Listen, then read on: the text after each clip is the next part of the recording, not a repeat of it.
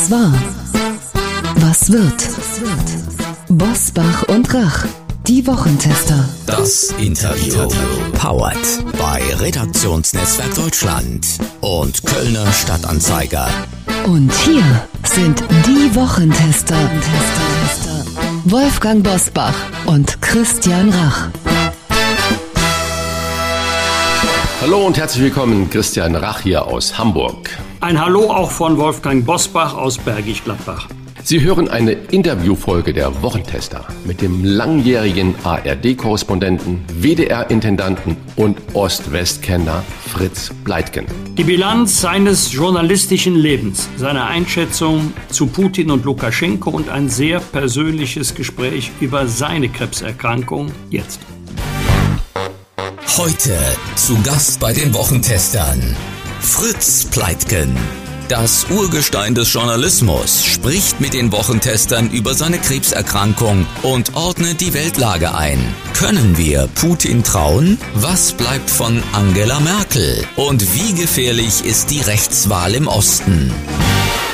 Er ist so etwas wie ein Fels in der Brandung, wenn es um die Einordnung der Weltpolitik geht. Denn ob nun Kohl, Gorbatschow, Reagan, Brandt oder Honecker, er hat sie alle interviewt. Beim Fall der Mauer 1989 war er das Gesicht der ARD-Berichterstattung. Es gibt wohl keinen Reporter, der den Kalten Krieg in Ost und West so hautnah miterlebt hat wie er. Deshalb wollen wir ihn nach seinem Rat fragen in wirklich bewegten Zeiten. Herzlich willkommen bei den Wochentestern. Herzlich willkommen, Fritz Pleitgen. Ja, guten Morgen. Schönen Dank, dass ich mit dabei sein darf und vielleicht auch manchmal das Wort ergreifen darf. Dann richte ich gleich mal das Wort an Sie, Herr. Röntgen eine unmögliche Geschichte als Politik und Bürger Berge versetzten, heißt ihre Autobiografie, die sich wie ein Vermächtnis ihres bewegten Journalistenlebens liest. Wenn Sie heute den Streit der Welt mit zum Beispiel Lukaschenko in Weißrussland und Putin in Russland betrachten, haben Sie Angst vor einem neuen Kalten Krieg oder sogar vor einem echten Krieg?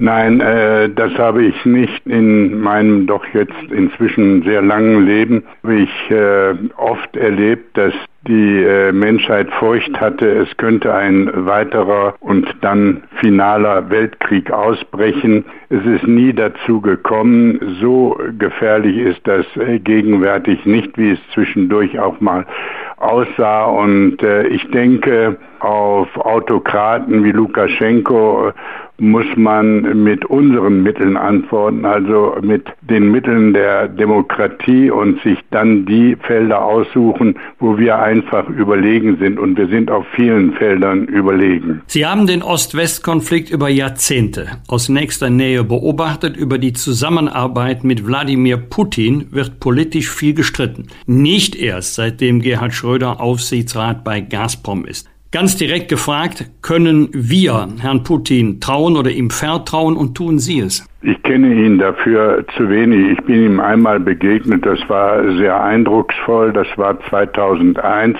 Da hatten Sie ihn ja wahrscheinlich als Bundestagsabgeordneter auch äh, erlebt. Äh, da war er auf seiner Deutschlandreise Deutschland war ja seine erste Station als äh, Präsident. Also von ihm war damals die Initiative ausgegangen, äh, dass man die Herausforderungen der Zukunft gemeinsam angeht. Darauf haben wir, das ist meine Beurteilung, nicht angemessen äh, reagiert.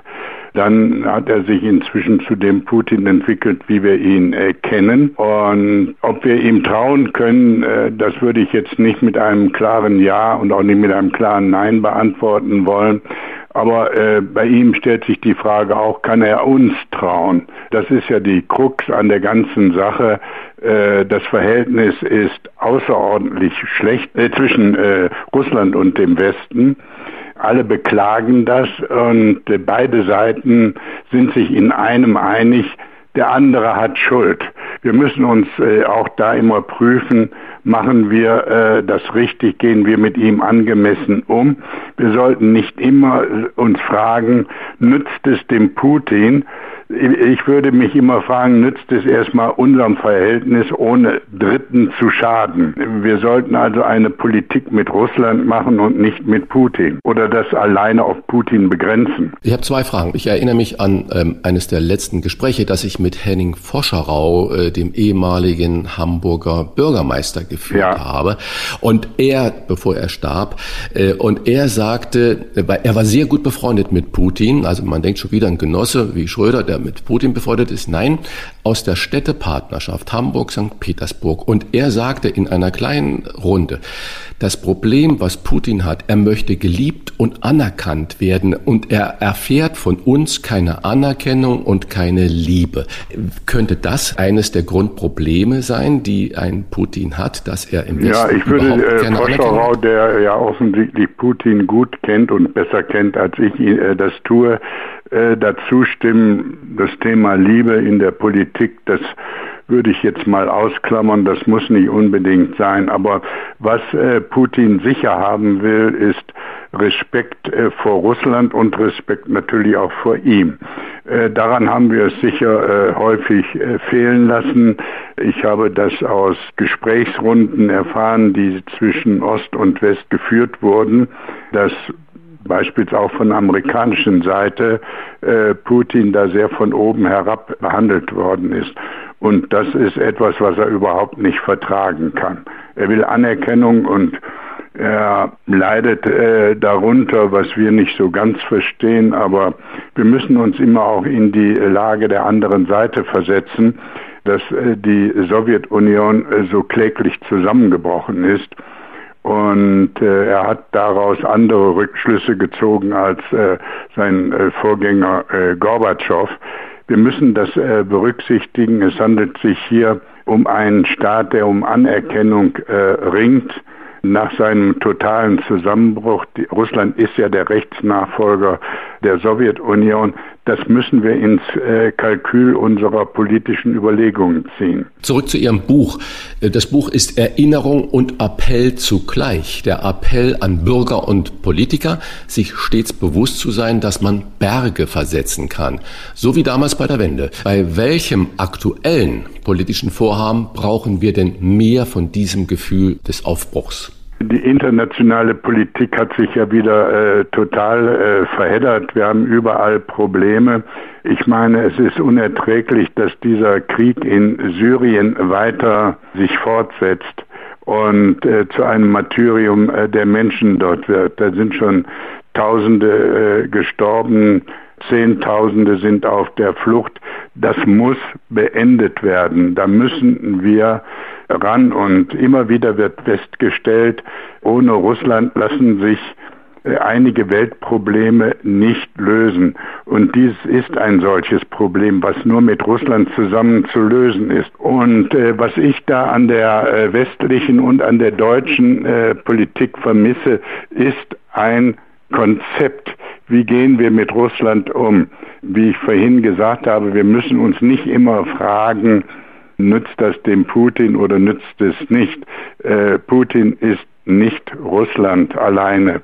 Äh, er ist eine wichtige Figur dort im Spiel, aber wir sollten eine Politik machen, die auf Russland zieht. Und äh, da ich Journalist bin, äh, darf ich ja kühne Überlegungen anstellen. Was ich mir wünschte, dass sich unsere Regierung ein Team zusammenstellt aus Historikern, gewieften Politikern, äh, gewieften Journalisten und gewieften Diplomaten und äh, die dazu verdonnert, wie in einem Konklave sich da zusammenzusetzen und ein Konzept für eine Politik nicht nur Deutschlands, sondern Europas, der EU gegenüber Russland äh, zu entwickeln. Ich erinnere mich noch an die Rede von äh, Bundespräsident Weizsäcker am ersten Tag der deutschen Einheit, wo er gesagt hat, die, die Westgrenze Russlands darf nicht zur Ostgrenze der EU werden. Das heißt, wir müssen uns da öffnen. Das hat auch im Übrigen Wolfgang Schäuble, der freundlicherweise mein Buch der Presse vorgestellt hat, auch gesagt, wir äh, müssen Europa nicht da an der Ostgrenze enden lassen,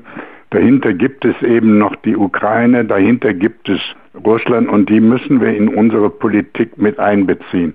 Und jetzt sage ich etwas äh, vielleicht riskantes, aber so riskant ist es nicht. Ich, ich, wandle, weiß Gott, nicht auf den Spuren von Donald Trump, aber eine Geschichte äh, würde ich unserer Politik ans Herz legen. Wir sollten bei unseren politischen Überlegungen vor allen Dingen davon ausgehen, was bringt das für die Bundesrepublik Deutschland, ohne Schaden Dritten zuzufügen. Also man, man sollte den Vorteil unseres Landes dabei vor allen Dingen auch im Auge haben und uns davon lenken lassen, was tut uns gut. Und da finde ich diese Politik der Sanktionen, dass ich dann sage, der schmeißt Diplomaten raus, dann schmeiße ich Diplomaten raus, das ist doch keine konstruktive Politik. Da fehlt ein Konzept. Sie waren von 1977 bis 82 ARD-Korrespondent in der DDR, haben über den Mauerfall berichtet und sind auch heute noch oft im Osten Deutschlands. Am Sonntag sind Landtagswahlen in Sachsen-Anhalt, wo die AfD nach letzten Umfragen um den Platz 1 kämpft mit der CDU. Schmerzt Sie das, wenn Sie an die Aufbruchstimmung von 1989 denken? Ich muss Ihnen sagen, das ist auch eine unmögliche Geschichte, dass es plötzlich eine AfD mit diesem Einfluss gibt. Es ist ja nicht nur so, dass die AfD bei Wahlen gut abschneidet, sondern was ich eben auch feststelle, ist, äh, dass äh, einige der etablierten äh, Parteien, demokratischen Parteien, oft schon ihre Politik danach ausrichten, um der AfD zuvorzukommen. Wir sollten uns davon doch nicht lenken lassen. Also so weit sollte es bei uns nicht kommen. Also das schmerzt mich schon sehr, dass der AfD eine solche Rolle spielt. Und gut, vielleicht wird sie als größte Oppositionspartei nach dieser Wahl enden dort. Aber dass sie einen derartigen Einfluss schon auf unser politisches Denken hat, finde ich nicht hinnehmbar. In dem Zusammenhang auch nochmal nachgefragt. Der Ostbeauftragte der Bundesregierung, Marco Wanderwitz, hat in dieser Woche in der FAZ gefragt, Zitat, ob ein Teil der ostdeutschen Wähler in der Demokratie angekommen ist. Wie empfindet man diese Frage im Osten und wie empfinden Sie diese Frage? Ja, da möchte ich dann auch mit meinen Freunden in Ostdeutschland äh, darüber reden. Ich glaube schon, dass die Menschen in Ostdeutschland in der Demokratie angekommen sind. Mehrheitlich, ganz bestimmt. Auch bei uns gibt es ja Menschen, die ein Gedankengut vertreten, was man als äh, gemäßigter äh, Mensch äh, nicht versteht. Aber ich will auch darauf aufmerksam machen, äh, Ostdeutschland hat ja eine andere Geschichte als äh, Westdeutschland. Wir hatten äh, den Vorteil, äh, Siegermächte zu haben, äh, die uns Demokratie beigebracht haben, die uns guten Journalismus äh, gelehrt haben. Das alles hatte die DDR-Bevölkerung nicht. Sie hatte auch wesentlich größere Folgelasten des Krieges zu tragen, als wir das getan haben. Und dann will ich darauf aufmerksam machen, äh, dass die Politik der SED, die sich immer so sehr international gab, dass die einen äh, starken Touch äh, des Nationalistischen hatten und auch Stimmung gegen andere Nationen machten, selbst im eigenen Lager. Man hat dort sich überlegen gefühlt gegenüber den Polen, den Tschechen und auch den Russen, die äh, wirtschaftlich noch schlechter dran waren als die DDR. Das ist nicht ohne äh, Spuren geblieben und das wirkt sich auch heute noch aus. Also meinen Sie, dass der Herr Wanderwitz da doch ein bisschen recht hat? Ja, ich äh, müsste das Zitat genau kennen. Also ich würde so vor apodiktischen Urteilen warnen. Eines muss ich immer wieder betonen, die Hauptleistung an der deutschen Einheit äh, neben Helmut Kohl haben vor allen Dingen die Menschen in Ostdeutschland äh, beigetragen. Äh, ohne die Demonstrationen, die es in Ostdeutschland oder in der DDR gegen das Willkürregime der SED gegeben hat, hätte es keinen Mauerfall gegeben und hätte es auch äh, keine deutsche Einheit gegeben.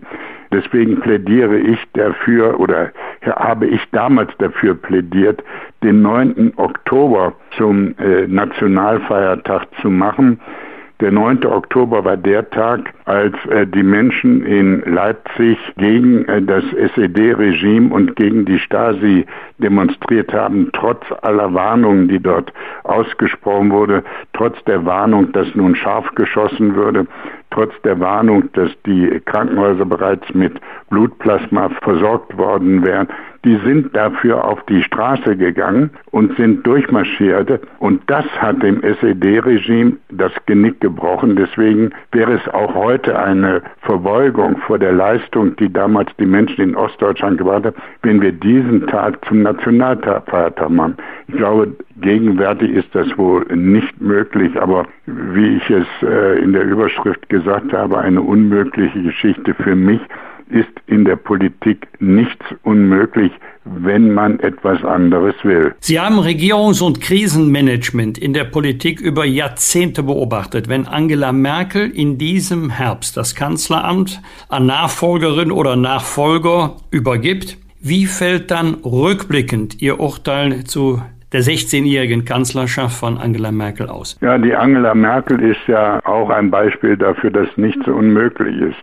Äh, ich weiß nicht, wie sie sie damals gesehen hat, als sie das Amt angetreten hat, da war sie ja nicht die Angela Merkel von heute oder als die Angela Merkel äh, die äh, Donald Trump Paroli geboten hat, die gewissermaßen als die Hüterin äh, der westlichen Demokratie galt.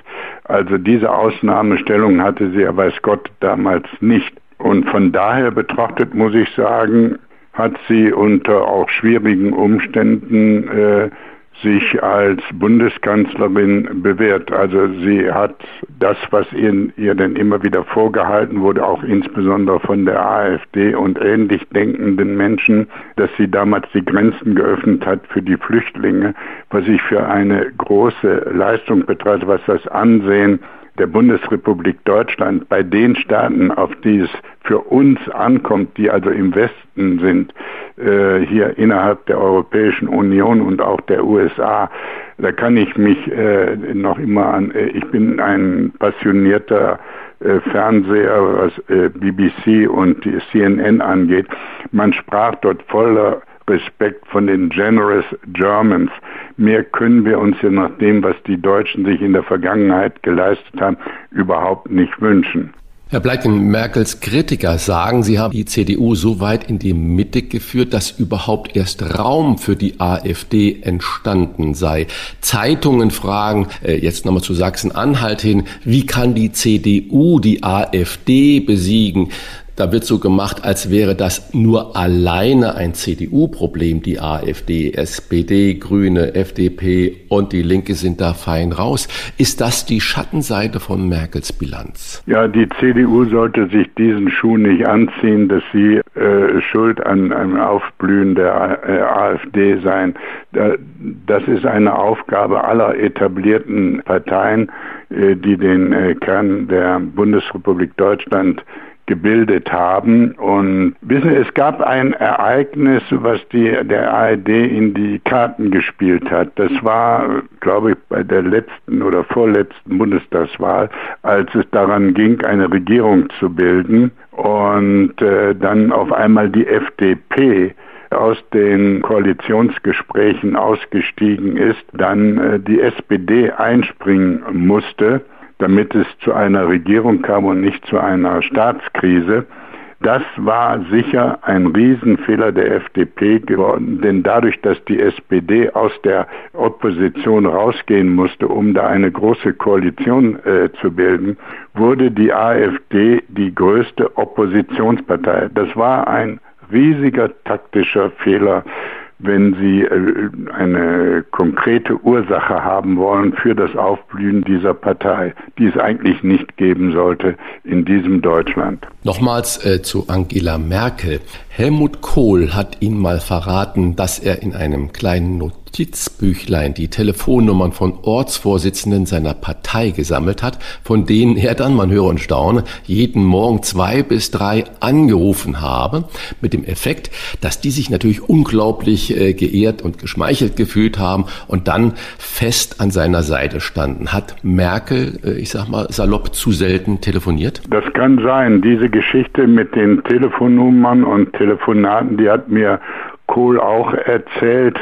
Und äh, er hat auch mir damals gesagt, diese Leute haben fest an meiner Seite gestanden. Und Kohl war, was Amerikaner, ein äh, shrewd politician. Es war ein ganz durchfuchster äh, Politiker, der ein, ein Gespür dafür hatte, wie man Macht gewinnt und wie man Macht erhält.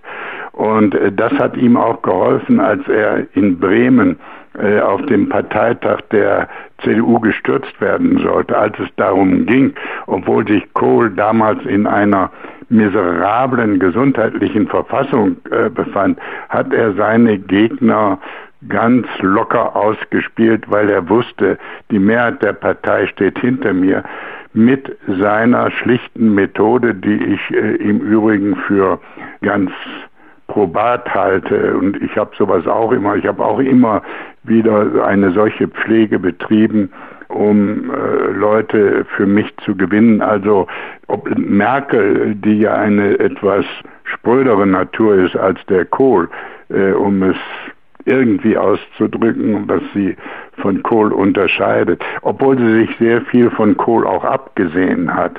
Kohl hatte da auch seine Wirkung, denn sie geht ja gerne in äh, so äh, Streitdiskussionen in die Offensive, was Kohl auch immer als ein äh, sehr wirkungsvolles Mittel eingesetzt hat. Aber ich glaube nicht, dass sie so ein Telefonbüchlein hatte, wie es Kohl mir vorgezeigt hat. Herr Pleitgen, wir würden das an dieser Stelle nicht so offen ansprechen, wenn Sie selber das nicht in Ihrem Buch im Übrigen in eindrucksvoller Weise thematisiert hätten. Sie waren zehn Jahre Präsident der Deutschen Krebshilfe und wurden im vergangenen Jahr plötzlich selbst Betroffener mit der Diagnose Bauchspeicheldrüsenkrebs. Damals steckten Sie mitten in der Arbeit zu Ihrem aktuellen Buch. Wie wurde diese Diagnose bei Ihnen entdeckt und gab es Warnsignale, wo Sie im Nachhinein gesagt haben, die habe ich leider nicht beachtet? Für meine Verhältnisse habe ich noch sensibel äh, genug darauf reagiert. Äh, ich habe oft Warnsignale überfahren, aber hier hatte ich das Gefühl, da bahnt sich etwas an, was mir nicht gut tut. Das Hinterhältige an dem Bauchspeicheldrüsenkrebs ist ja, dass er sich wie ein Partisan so anschleicht und man keine eindeutigen Signale bekommt. Ich hatte so ein Pochen im Oberbauch, so unter dem rechten Rippenbogen und bin dann zum Hausarzt gegangen und äh, der hatte auf äh, eine Gastritis getippt und hatte mich dann noch einmal einbestellt und dann rief mich ein ehemaliger Chefarzt des Johanniter Krankenhauses in Bonn an, Professor Möbius, der Ihnen äh, möglicherweise ein Begriff ist, weil er im Stadtanzeiger oft als Berater in gesundheitlichen Fragen auftritt. Und äh, er erkundigte sich nach dem Fortgang meines Buches und ich sagte, ich habe im Augenblick ein anderes Problem, habe ihm das geschildert. Er sagte, das muss sofort fachärztlich untersucht werden. Und er rief mich eine Stunde später an und hatte einen Termin bei den Johannitern in Bonn äh, gemacht. Und dann bin ich hingefahren und dann haben die mit ihren Gerätschaften festgestellt, ich habe Bauchspeicheldrüsenkrebs. Das war nun der Krebs, den ich am meisten fürchtete, weil viele Bekannte, die daran erkrankt waren, das nicht überlebt haben. Also es war eigentlich dann immer, die Diagnose war gleichzeitig das Todesurteil gewesen. Und äh, der Professor Koh, der mich damals untersucht hatte, sagte, also es ist eine unangenehme Diagnose, aber dafür haben wir Professor Büchler und äh, mit dem er auch zusammenarbeitet und er hat dann einen Termin besorgt und ich bin gleich dahin gefahren und dann habe ich dem Professor Büchler mein Leid geklagt und gesagt, das trifft mich alles unvorbereitet, dann bin ich auch noch mitten in einem Buch. Das sagt, das ist doch wunderbar, das ist eine tolle Therapie, dann schreiben Sie dagegen an und das lenkt sie ab und dann äh, denken sie über ihren Krebs nicht mehr nach. Ich werde sie so operieren, dass sie ihr Buch zu Ende schreiben können. Und wenn sie wollen, dann gleich noch ein paar Bücher hinterher. Nun, diese Absicht habe ich zwar, aber dies würde ich meiner Familie nicht mehr zumuten wollen. Sie hatten es schon richtig angesprochen, dass Sie sagten, was kann man anderen raten? Also ich kann nur raten, Signale sehr ernst zu nehmen und dann gleich das grundsätzlich untersuchen zu lassen und nicht nur bei Ultraschall bewenden lassen. Es gibt auch andere Möglichkeiten wie Computertomographie und dergleichen mehr. Man muss sich dort Gewissheit verschaffen. Und das war meine Rettung. Deswegen bin ich auch ins Offene gegangen. Ich bin ein gläubiger Jünger äh, von Mildred Schill, der Gründerin der Deutschen Krebshilfe, die immer gesagt hat, Krebs darf kein Tabuthema werden. Über Krebs muss man offen reden und insbesondere, wenn man selbst davon betroffen ist. Und deswegen habe ich das als meine Pflicht als Präsident der Deutschen Krebshilfe angesehen, damit auch in die Öffentlichkeit zu gehen und Vielleicht nützt es dem einen oder anderen, der auch solche Symptome spürt, dass er sagt, das will ich aufgeklärt haben. Und so kann man äh, Menschen das Leben retten. Das gehört auch mit zur Gesundheitspolitik. Die, was viel zu wenig beachtet wird, ist Prävention und gerade Prävention könnte Milliardenbeträge im Gesundheitswesen einsparen. Ich merke ja, wie teuer Krebs ist an mir jetzt selbst und äh, würde mir wünschen, die Gesundheitspolitik würde mehr Wert auf Prävention legen das beginnt in der Kita, das geht über die Schule weiter. Es tut mir leid, Sie haben mir so ein Stichwort gegeben, was äh, zu einem Thema, was mir auf der Seele liegt. Und ich kann die Politik nur auffordern, sie kann äh, dadurch unserem Gemeinwesen Milliarden Summen ersparen und sie kann viel Leid und Leiden ersparen, wenn man mehr auf die Prävention setzt. Das gilt für den Krebs, das gilt für alle Massenerkrankungen wie Diabetes, Herz-Kreislauf und dergleichen. Mehr Depression gehört auch dazu. Also durch Prävention.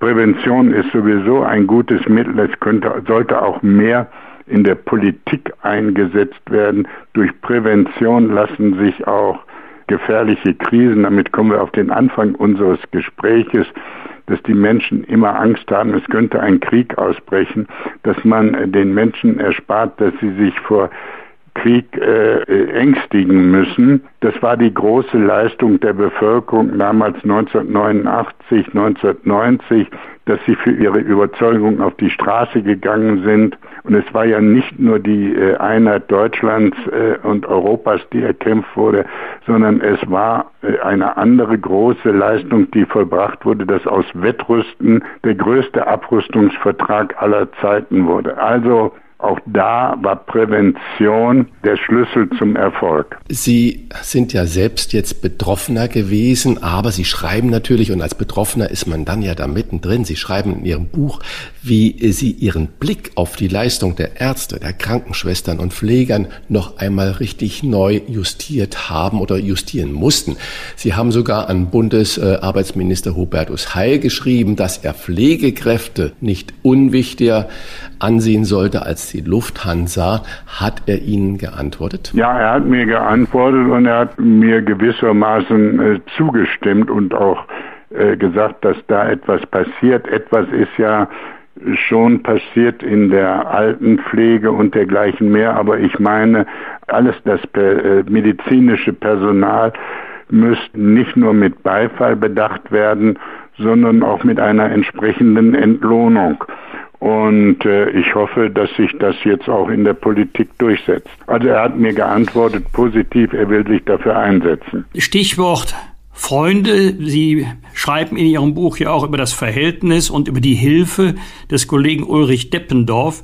Wie wichtig ist für Sie Freundschaft geworden und vielleicht heute nach Diagnose und Operation wichtiger als früher? Kann man das so sagen? Also die allergrößte Hilfe habe ich und Unterstützung habe ich durch meine Familie erfahren. Ich weiß es deshalb noch jetzt besonders äh, darüber gesprochen, denn genau vor einem Jahr habe ich die Diagnose Krebs erhalten und genau vor einem Jahr bin ich operiert worden. Und äh, zwar von Professor Büchler, der in Köln würde man sagen, die Koryphäe in Sachen Bauchspeicheldrüsenkrebs ist. Derartige medizinische Leistungen lassen sich nur vollbringen, wenn dies die Unterstützung nicht nur der Politik, sondern auch der gesamten Gesellschaft findet. Das ist auch, also Freundschaft ist für mich Solidarität. Und in dieser Hinsicht äh, habe ich die glückhafte Erfahrung gemacht, dass wenn es um Hilfe für Menschen in Not geht, die äh, Menschen in Deutschland Weltspitze sind in ihren Reaktionen, ob das nun Katastrophen fernab sind oder im eigenen Land um Hilfe für Menschen in Not geht, äh, sind eigentlich die Deutschen da. Das habe ich in meiner Zeit als äh, Präsident der Deutschen Krebshilfe erfahren. Mich hat immer wieder gerührt, wie wir Zuwendungen erhalten 5 Euro, 10 Euro und auch hohe Beträge. Die Deutsche Krebshilfe, die ja eine sehr segensreiche Institution ist, äh, würde ihre Arbeit nicht leisten können, wenn es nicht diese Unterstützung aus, aus dem Volk gibt. Insofern wollte ich Ihre Frage nach Freundschaft erweitern. Dies ist auch ein Akt der Freundschaft, der Menschenfreundschaft, dass, dass man äh, sich sagt, mir ist nicht egal, wie mein Nachbar lebt, sondern dass man sich um ihn kümmert. Und äh, das habe ich in einem hinreichenden Ausmaß erfahren. Als es mir schlecht ging, haben sich viele Menschen gemeldet und ihre Hilfe angeboten und auch Hilfe geleistet. Herr Pleitgen, wir wünschen Ihnen von Herzen alles Gute und wir empfehlen jedem, der sich in einer Zeit, in der oft nur noch schnelle Urteile zählen, Zeit für den zweiten Gedanken nehmen. Es lohnt sich, eine unmögliche Geschichte als Politik und Bürger Berge versetzten. Das ist unsere Buchempfehlung in dieser Woche, die Empfehlung der Wochentester. Wir bedanken uns von Herzen für dieses tolle Gespräch bei Fritz Pleitgen. Ja, und ich bedanke mich bei Ihnen, dass Sie sich die Zeit genommen haben. Es hat mir Spaß gemacht. Schön. Und bleiben Sie wirklich Alles gesund und äh, arbeiten Sie, Sie da dran und tapfer. Ja, ich werde mir Mühe geben. Bis zum nächsten Einsatz. Fragen und Anregungen für Bosbach und Rach? Kontakt at diewochentester.de wir bedanken uns bei unserem Werbepartner Procon für die freundliche Unterstützung. Procon ist nicht irgendein Ökostromanbieter, sondern Deutschlands größte Energiegenossenschaft mit knapp 40.000 Mitgliedern. Hier kann Geld mehr bewirken, als sich nur zu vermehren. Procon ist aktiver Klimaschutz in Bürgerhand, denn jeder kann mit seiner Beteiligung mitmachen und bekommt eine Stimme. 100% Windstrom aus eigenen Anlagen. Dafür steht der echte Ökostrom von Procon. Wenn Sie Mitglied werden, wissen Sie zukünftig, wo Ihr Strom herkommt und Sie können aktiv CO2 sparen. Und das Beste ist, mit dem Gutscheincode Bosbach und Rach schenkt Ihnen Procon die ersten 100 Kilowattstunden des sauberen CO2-freien Stroms. Hier nochmal der Code für 100 Kilowattstunden gratis. Bosbach und Rach in einem Wort mit einem großen B und ausgeschriebenem und. Alle Infos zur Mitgliedschaft bei Procon finden Sie in unseren Show Notes und im Internet unter procon.net slash Bosbach und Rach. Das waren die Wochentester, das Interview mit Unterstützung vom Kölner Stadtanzeiger und dem Redaktionsnetzwerk Deutschland. Wenn Sie Kritik, Lob oder einfach nur eine Anregung für unseren Podcast haben, schreiben Sie uns auf unserer Internet- und auf unserer Facebook-Seite. Fragen gerne per Mail an kontakt@diewochentester.de. Und wenn Sie uns auf einer der Podcast-Plattformen abonnieren und liken, dann freuen wir uns ganz besonders. Danke für Ihre Zeit. Die neue reguläre Folge hören Sie am Freitag. Punkt 7 Uhr. Bitte die Wochentester einschalten. Was war? Was wird? Wolfgang Bosbach und Christian Rach sind die Wochentester. Ein Maßgenau Podcast. Powered bei Redaktionsnetzwerk Deutschland und Kölner Stadtanzeiger.